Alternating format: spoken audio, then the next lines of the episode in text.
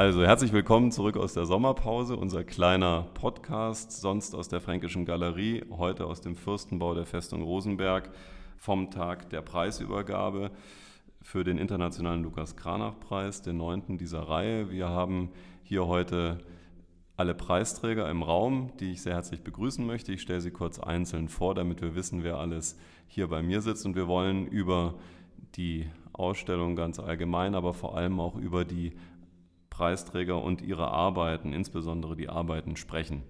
Und äh, ich fange so an, wie wir das auch bei der Preisübergabe gemacht haben. Erstmal Michael Huth, herzlich willkommen in diesem Kreis. Sie haben den Sonderpreis äh, des Landkreises äh, Kronach erhalten für Ihre Arbeit, Martin Luther. Dann haben wir den dritten Preisträger, Herrn Roman Klonek aus Düsseldorf hier mit äh, einer äh, wunderbaren Arbeit Last Day of a Summer. Herzlich willkommen. Dann den zweiten Preis, Tobias Geldscheid mit seiner Arbeit Dusk 1 aus Halle an der Saale. Herzlich willkommen, ein weiter Weg. Und schließlich unsere erste Preisträgerin, Frau Franka Bartholomä, ebenfalls aus Halle an der Saale mit äh, ihrer Siegerarbeit Irrlichter. Herzlich willkommen. Danke, dass Sie sich bereit erklärt haben, mit uns ein bisschen über ihre Arbeiten oder vielleicht auch über Kunst im Allgemeinen zu philosophieren. Vielleicht ähm, stelle ich mal ein paar allgemeine Fragen und der oder diejenige von Ihnen, die sich dazu berufen fühlen, antworten dann einfach. Mich würde interessieren, bei Herrn Huth weiß ich das schon, Sie arbeiten ja mit verschiedenen Medien. Ist denn äh, der der Hochdruck, also der Holzschnitt oder beziehungsweise überhaupt der Holzdruck, Holzriss, sind das Medien, in denen Sie ausschließlich arbeiten oder sind das Arbeiten, die Sie neben die Malerei setzen? Haben Sie noch andere Felder, in denen Sie tätig sind? Frau Bartholomä, wollen Sie was dazu sagen? Also ich arbeite eigentlich ausschließlich im Holzschnitt. Für Ausstellungsprojekte mache ich hin und wieder auch Papierschnitt, also Scherenschnitt, nur eben viel, viel größer, aus schwarzen Fotokarton. Die sind allerdings meinen Holzschnitten sehr, sehr ähnlich. Also es ist die gleiche Bildästhetik, schwarz und weiß. Hin und wieder mache ich auch Holzschnittcollagen, eigentlich aus den äh, überzähligen Drucken oder Fehldrucken, die ich mir dann aufhebe. Zum Wegschmeißen sind sie zu schade. Die zerschneide ich und mache Collagen draus. Aber der richtige klassische Holzschnitt ist mir eigentlich die Technik, die mir am meisten, ja, in der ich mich am meisten zu Hause fühle. Wie ist das, äh, wie ist das bei Ihnen, Herr Geldscheid? Sie haben ja eine Arbeit im Holzstich vorgelegt, ein, ein, ein wunderbares, äh, eine wunderbare Arbeit mit dem Titel Dusk. Sie sind, das weiß ich von Ihrer Ausbildung her ja, kommen Sie aus der Holzbildhauerei. War das dann ein natürlicher Schluss, dass Sie sich auch äh, mit dem Drucken mit Holz befasst haben oder wie sind Sie zur Grafik gekommen? Also zur Grafik kam ich äh, durch das Studium in der Burg Giebichenstein in Halle ich war aber anfangs gar nicht besonders beeindruckt von dem Holzschnitt, sondern ich habe andere Techniken ähm, spannender empfunden. Ähm, besonders die Radierung hat mir sehr gefallen. Da habe ich auch die ersten zwei Jahre, glaube ich, sehr intensiv dran gearbeitet, um dann irgendwann zu merken, dass es mir A nicht so liegt, dass es vor allem aber auch sehr ungesund irgendwie war für mich. Ähm, und ich habe dann mehr oder weniger nach einer gewissen Zeit den Holzschnitt entdeckt und gemerkt, dass da mehr möglich ist, als ich erst dachte, weil bei mir war es so, dass meine, mein Eindruck von Holzschnitt bis dahin der gewesen ist, dass es alles sehr grob und immer etwas, ähm, ja, man sagt ja holzschnittartig ähm, als Sprichwort, ja sogar. Und das war auch mein Eindruck gewesen. Aber ich habe dann gemerkt, dass da doch mehr los ist, dass man mehr machen kann, dass man farblich arbeiten kann, sehr bunt sein kann, sehr groß, sehr klein.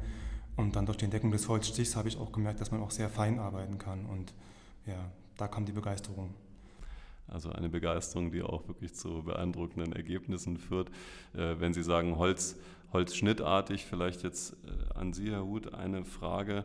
Ähm, Im Holzschnittartigen, also in der Reduktion, in, in vielleicht auch der Strenge und, und äh, ja, Härte, die eine Holzschnitt äh, bringen kann als, als eine künstlerische Ausdrucksform, liegt ja nicht unbedingt immer was Negatives. Also man sieht das ja auch zum Beispiel bei Ihren Arbeiten. Das kann was Ordnendes haben, was Beruhigendes, das kann was Bedrohliches haben, selbstverständlich. Oder es kann eben auch noch eine weitere Dimension eröffnen, indem man zum Beispiel tief ins Material druckt damit. Also ähm, wie würden Sie das beurteilen? Sie sind ja auch Maler, wenn ich das so äh, richtig verstanden habe. Wie wäre da Ihre Position? Also ich bin auch Maler. Ich bin immer sehr interessiert an knappen, präzisen Formulierungen und möchte mich eigentlich auf einen größeren berufen. Samuel Beckett war 1936, 37 in Deutschland. Er kam bis Staffelstein, hat einige Mal in Bamberg übernachtet und auf seiner Deutschlandreise hat er also Tagebuch geführt. Er hat geschrieben, wie er also in Hamburg ankam, dass er sehr darunter gelitten hat, in einer anderen Sprache stumm sein zu müssen. Er fühlt sich wie ein Blinder mit einer Leica. So kam er sich vor. Er hat dann in seinem ihm sehr eigenen Kauderwelsch, also er sprach sehr gut Deutsch eigentlich. Sein Tagebuch war aber dann in Deutsch und Englisch formuliert. Also er hat geschrieben, ich sage es jetzt erstmal in Deutsch, ich bin wie ein Taubstummer, der auf einen Tonfilmprojektor spart. Um wirklich wortkarg zu sein, muss man jedes Wort kennen. To be really wortkarg, one must know every word. Also das ist für mich eine sehr schöne, sehr klare Umschreibung dessen, was ich eigentlich machen will. Also ich will nicht viel sagen, aber das, was ich sage, sollte einfach präzise sein. Wunderbar. Danke an Sie und Samuel Beckett an dieser Stelle. Lieber Herr Klonig, vielleicht kann ich das gleich aufgreifen. Äh, Sie haben ja in Ihrer Arbeit, wo, wo wir es von Sprache hatten, Sie, Sie, setzen ja auch Sprache ein, also in Form von Buchstaben, die also auch lesbar sind, allerdings in Kyrillisch äh, in, diesem, in diesem Falle jetzt bei Ihrer Arbeit. Ähm, ist ist ein, ein Wortfetzen, den Sie in Ihre Arbeiten übernehmen, die äh, sich jetzt auch sehr stark natürlich von denen Ihrer äh, Mitkünstler hier unterscheiden, einfach allein schon durch die Farbigkeit und die Bildsprache und Bildästhetik, aber ist sozusagen, sind Wortfetzen, sind, sind ähm, äh, Satzstücke für Sie ein reines ästhetisches Gestaltungselement, also die, der Buchstabe als Buchstabe, oder ist die Aussage dessen für Sie auch wesentlich? Ähm, ich habe früh gemerkt, bei Reisen insbesondere, dass ich das Gefühl des Verlorenseins ähm, genießen kann. Dass es durchaus mag, in einer fremden Situation zu sein und nicht genau Bescheid zu wissen, wo es lang geht und wie man sich hier verhält. Und insbesondere, ähm, im, äh, als ich mal im Studium mit einem Freund nach äh, Moskau gereist bin, um dort rumzuzeichnen, ähm, fing ich an, das Kyrillische einzubauen und fand das sehr passend in meinen Zeichnungen. Und ähm, wenn wir durch Moskau gelaufen sind, haben wir festgestellt, dass wir äh, plötzlich Analphabeten sind. Wir konnten das nicht lesen und das hat eine sehr starke ähm, inspirierende Wirkung auf uns gehabt. Also mehr das Gefühl des, äh, des unheimlich Fremden war eher das, das Inspirierende an dem Fremden. Und als ich ähm, kurze Zeit später nach Japan äh, gereist bin, habe ich das noch viel stärker gehabt. Ich bin dann bewusst durch Tokio gelaufen, ohne Landkarte, um mich bewusst zu verlaufen, um nicht mehr zu wissen, wo ich bin, um, mich, um dieses Gefühl dieses Verlorenseins äh, äh, sehr intensiv zu spüren. Und ähm, dann habe ich immer stärker begonnen, das eben auch einzubauen in die Bilder. Ich fände es toll, äh, das ein, bisschen zu übermitteln zu können. Dieses, man, man sieht es und ähm, die meisten können es nicht lesen. Es sind meistens ähm, Wortfetzen, die bezogen sind auf die Situation, die in dem Bild zu sehen ist aber es soll natürlich ähm, die Merkwürdigkeit einer Situation äh, verstärken. Also es sind gewissermaßen Merkwürdigkeitsverstärker, diese ja. Schriftzeichen. Da sind wir schon beim nächsten Punkt Orte, denn das ist ja was, ähm, äh, was wir auch in der Bandbreite dieser Arbeiten sehen. Also äh, von, äh, von sage ich mal, mystischen, ähm, surrealen Orten, wie vielleicht in Ihren Bildwelten, die, die also sehr farbig, sehr äh, fremd, aber positiv wirken und, und einem so ein Gefühl von Zuhause bieten, vielleicht auch durch gewisse Assoziationen so an den, Sie sagt, Sie arbeiten ja auch oder lassen sich inspirieren vom Comic zum Beispiel, also dieser Bildsprache, die natürlich bei jedem von uns das Kind weckt, dass sich also dann an diese Geborgenheit erinnert, vielleicht mit einem Kakao auf dem Sofa, äh, während das also irgendein äh, äh, Zeichentrickfilm gesehen hat. Also zumindest ist das meine persönliche Assoziation, die ich habe. Aber es gibt ja nun auch ganz andere Orte. Also Frau Bartholomä zum Beispiel, in ihrer Arbeit haben wir äh, einen Wald mit, mit äh, geheimnisvollen Wesen, einem vermummten, ähm, einem kleinen Mädchen und äh, also was mich interessieren würde, es ist im Grunde genommen eine Frage an Sie alle, aber vielleicht würde ich mit Ihnen, Frau Bartholomä, anfangen wollen. Äh, wie wichtig sind Orte oder Topografien. Also Sie, Sie, verorten das ja gegenständlich irgendwo und, und fußen Sie da so vielleicht Kranach äh, in seiner fränkisch-thüringischen Heimat, der also dann akkadische Geschehen aus der griechischen oder römischen Mythologie nach, nach Franken ver, ver, verortet hat? Oder wo entstehen oder wie entstehen diese Orte? Also Orte spielen für mich eigentlich gar nicht so eine große Rolle. Ich lebe sehr zurückgezogen und schaue mehr nach innen.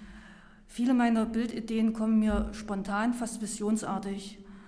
Es ist eigentlich ein bisschen wie Träumen bei äh, vollem Bewusstsein. Träumen ist äh, ein wichtiges Stichwort. Ich führe seit meiner Jugend Traumtagebuch. Und das hat eigentlich meine Bildsprache äh, nicht unwesentlich beeinflusst.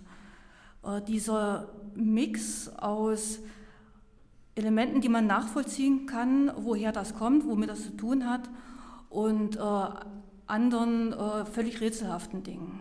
Und in meinen Bildern äh, ja, wird das durch den langen Prozess des Schneidens und Machens zusammengeführt. Und eigentlich sind äh, Träume der Ort, äh, aus dem meine Bilder kommen. Und das sind Orte, an die Ihre Bilder die Betrachter führen, an, an, an innere Orte. Das ist mein, mein Eindruck. Ne? Es, jeder assoziiert natürlich auch etwas anderes zu dem ja doch Persönlichen, was Sie dort einarbeiten, aber es ist ja frei und offen verfügbar und für jeden gedacht, auch als Inspiration vermutlich, sich auf einen Dialog einzulassen mit Ihren Arbeiten. Ist Ihnen das auch ein wichtiger Punkt, dass sich jemand persönlich angesprochen fühlt oder ist für Sie wichtig, dass Sie das, was in Ihnen gärt und arbeitet, zu Papier bringen? Also eigentlich ist es mir wichtig, dass äh, meine Arbeiten so eine Art Assoziationskette auslösen. Äh, die kann bei jedem anders verlaufen. Ich bin selber auch sehr überrascht und sehr erfreut, was mir äh, manche Leute dann für Geschichten erzählen. Arbeiten haben natürlich alle eine eigene Geschichte, aber die treten in den Hintergrund. Und ich entdecke beim Machen oftmals auch immer was Neues, eine neue Assoziation. Nun habe ich, ähm, vielleicht entschuldigen wenn ich nochmal kurz nachbohre, aber diese Figur des, des kleinen Mädchens nenne ich sie jetzt einfach mal mit dieser sehr spezifischen auch Frisur. Also gelegentlich ist das in Ihrem Werk, taucht dieses Mädchen immer wieder auf. Ist das dann so eine Art äh, Verkörperung von Ihnen selbst oder ist das sozusagen äh, das, der Mensch, der das träumt oder äh, der Mensch in dem Traum? Es ist eigentlich so ein bisschen sowas wie das innere Kind. Ja. Äh, das innere Kind als, ja, das in mir wahrscheinlich auch immer arbeitet, wenn ich arbeite. Mit der gleichen Lust, mit der gleichen Verrücktheit, auch mit, manchmal mit der äh, gleichen kindlichen Wut. Und das innere Kind soll eigentlich auch beim Betrachter angesprochen werden. Nicht alle meine Bilder sind so düster, wie sie aussehen. Da ist auch ganz viel Spaß drin. Und äh, es ist ein Spielen. In Träumen und Spielen. Wunderbar, vielen Dank.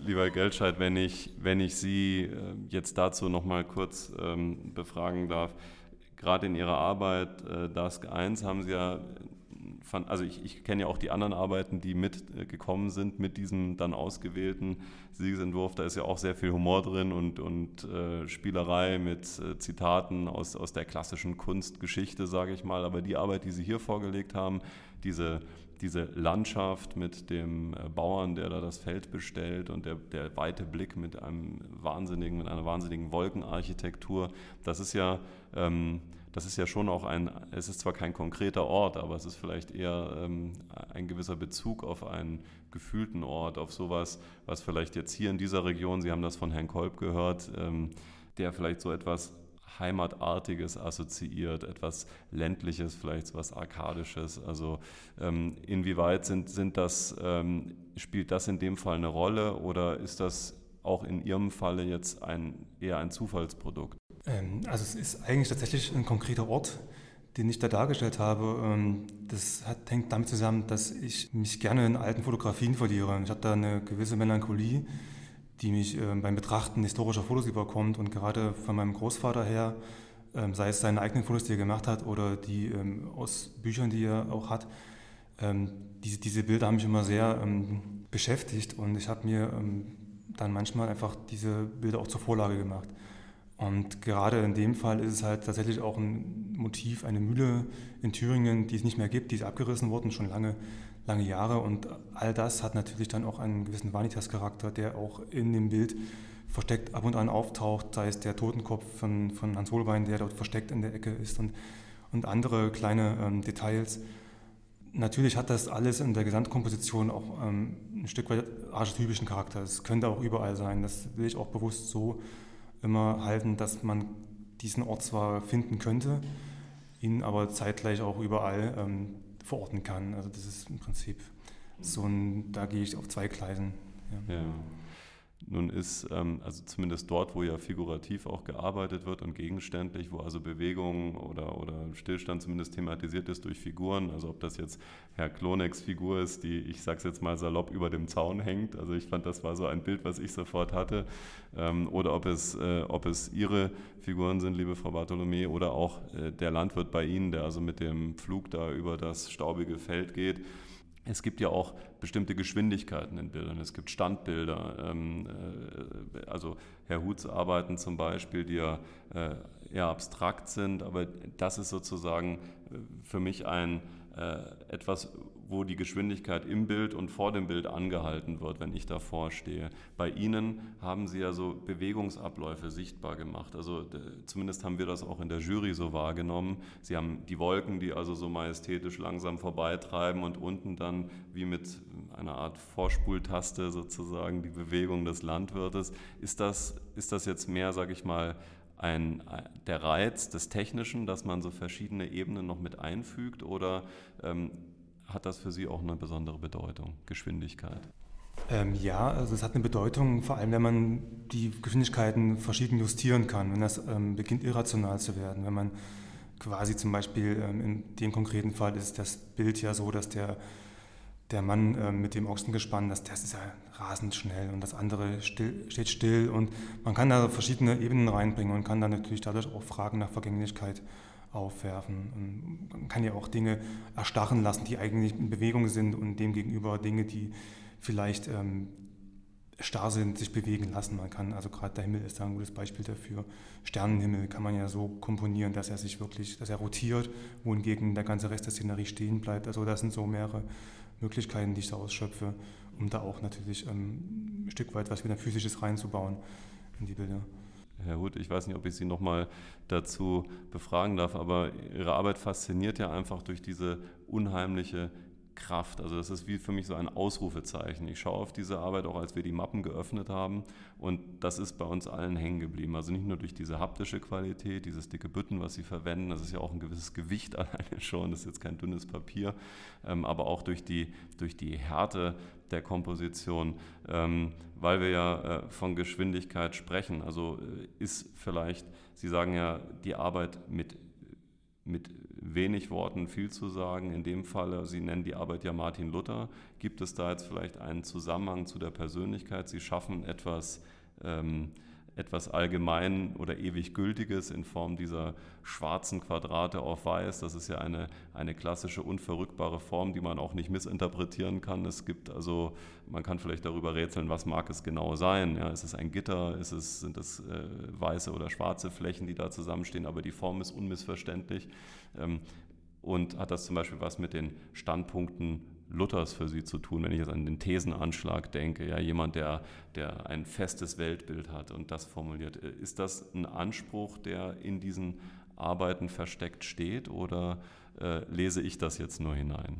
Also zur Bedeutung der Arbeit möchte ich eigentlich nichts sagen. Ich kann eigentlich nur sagen, der Karton, auf dem es gedruckt ist, das ist äh, Aquarellkarton und zwar die, also die schwerste Sorte, die man also überhaupt kriegen kann, also 1200 Gramm pro Quadratmeter.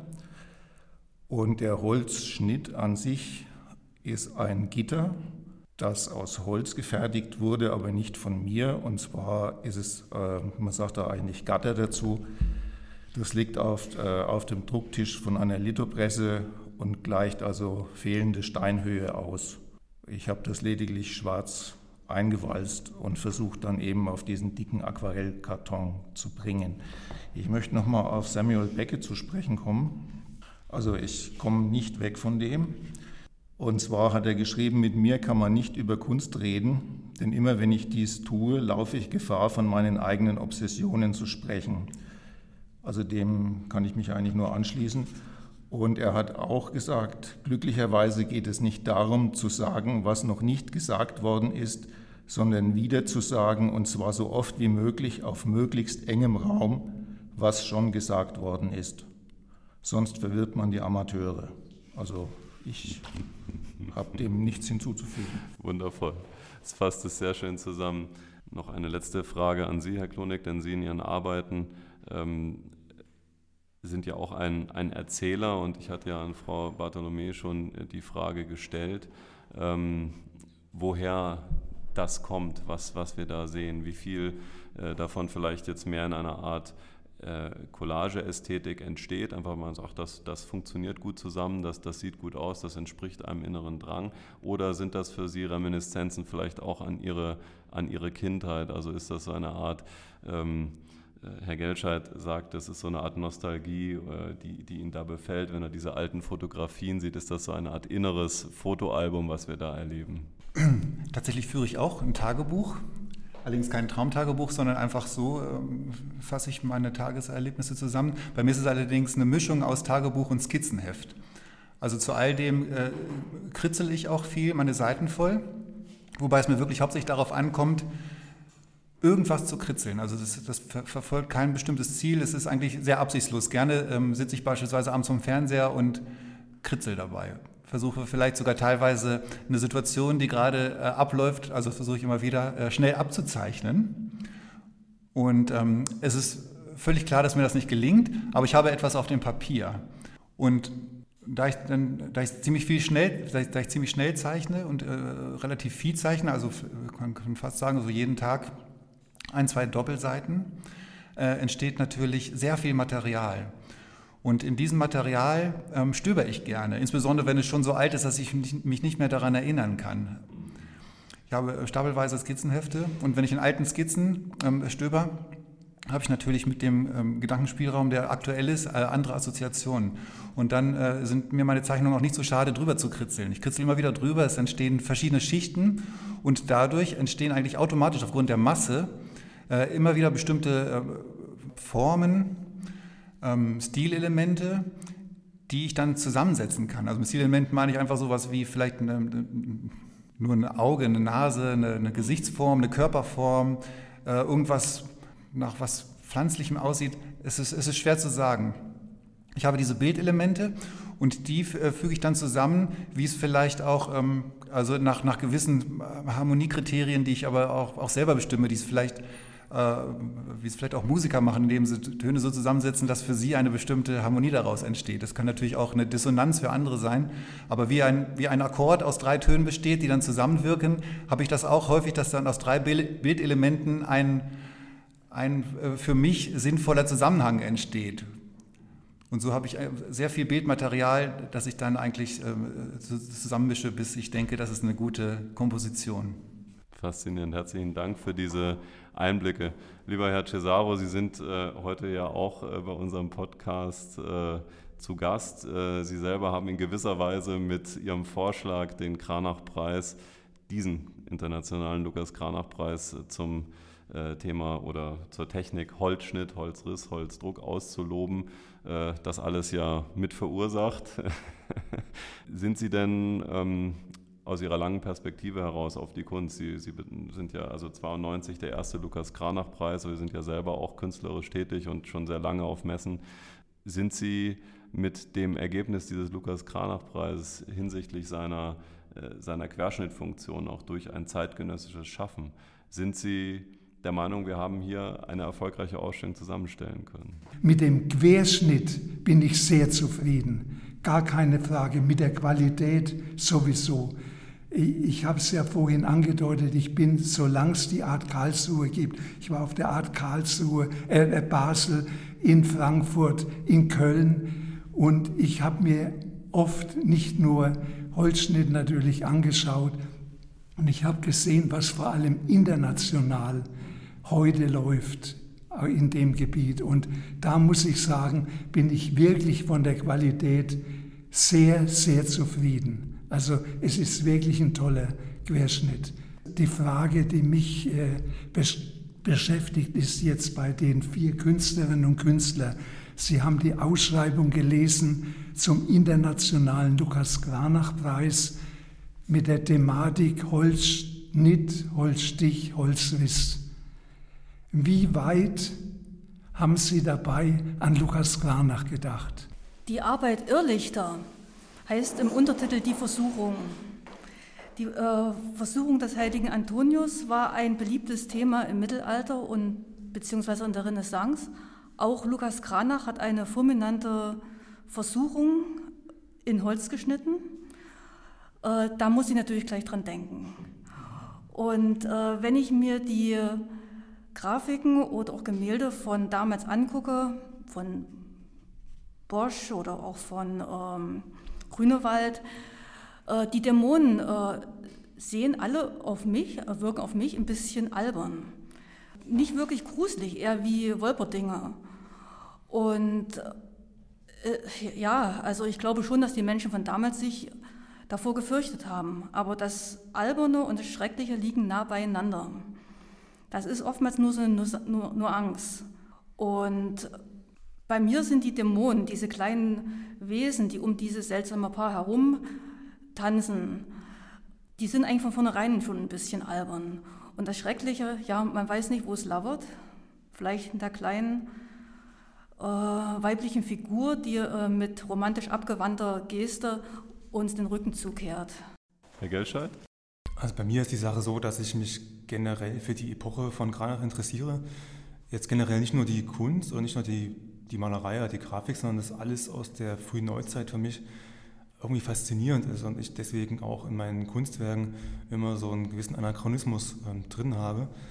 Das ist jetzt bei der ausgewählten Arbeit jetzt in dem Fall nicht ganz der Fall, aber es gibt andere Werke, die ganz stark ähm, sich auf ähm, Holzschnitte des Mittelalters, der frühen Neuzeit beziehen. Da ist Kranach einfach auch eine Ikone aus der Zeit. Ja. Das ist, existiert da direkt neben Dürer und, und Holbein und anderen, die ich auch sehr schätze. Und er ist da für mich einfach ähm, einer der wichtigen Vertreter dieser Zeit, die ich für mich halt als Lieblingsepoche entdeckt habe. Herr Klonig. ja, ich habe jetzt auch schon probiert, gedanklich eine Brücke zu schlagen. Ich finde es nicht so einfach. Also ich bin auch äh, fasziniert auf jeden Fall von dieser Urform des, des Holzschnittes. Von Dürer vielleicht noch ein bisschen stärker, muss ich zugeben, bei dem mich insbesondere ähm, äh, fasziniert, ähm, äh, was er erfunden hat. Ich meine, all diese ähm, äh, ähm, ähm Künstler des des Mittelalters oder der, der, ähm, oder der späteren Zeit noch danach, haben ja auch sehr viel Sachen erfunden. Ich meine, äh, natürlich die Illustration der Bibel, da ist natürlich auch sehr viel Erfindung dabei als hauptsächliches Thema äh, gewesen. Es ist auch manchmal ein bisschen äh, comicartig, das finde ich natürlich auch sehr interessant, äh, als Bogen zum, zum ja, nach heute.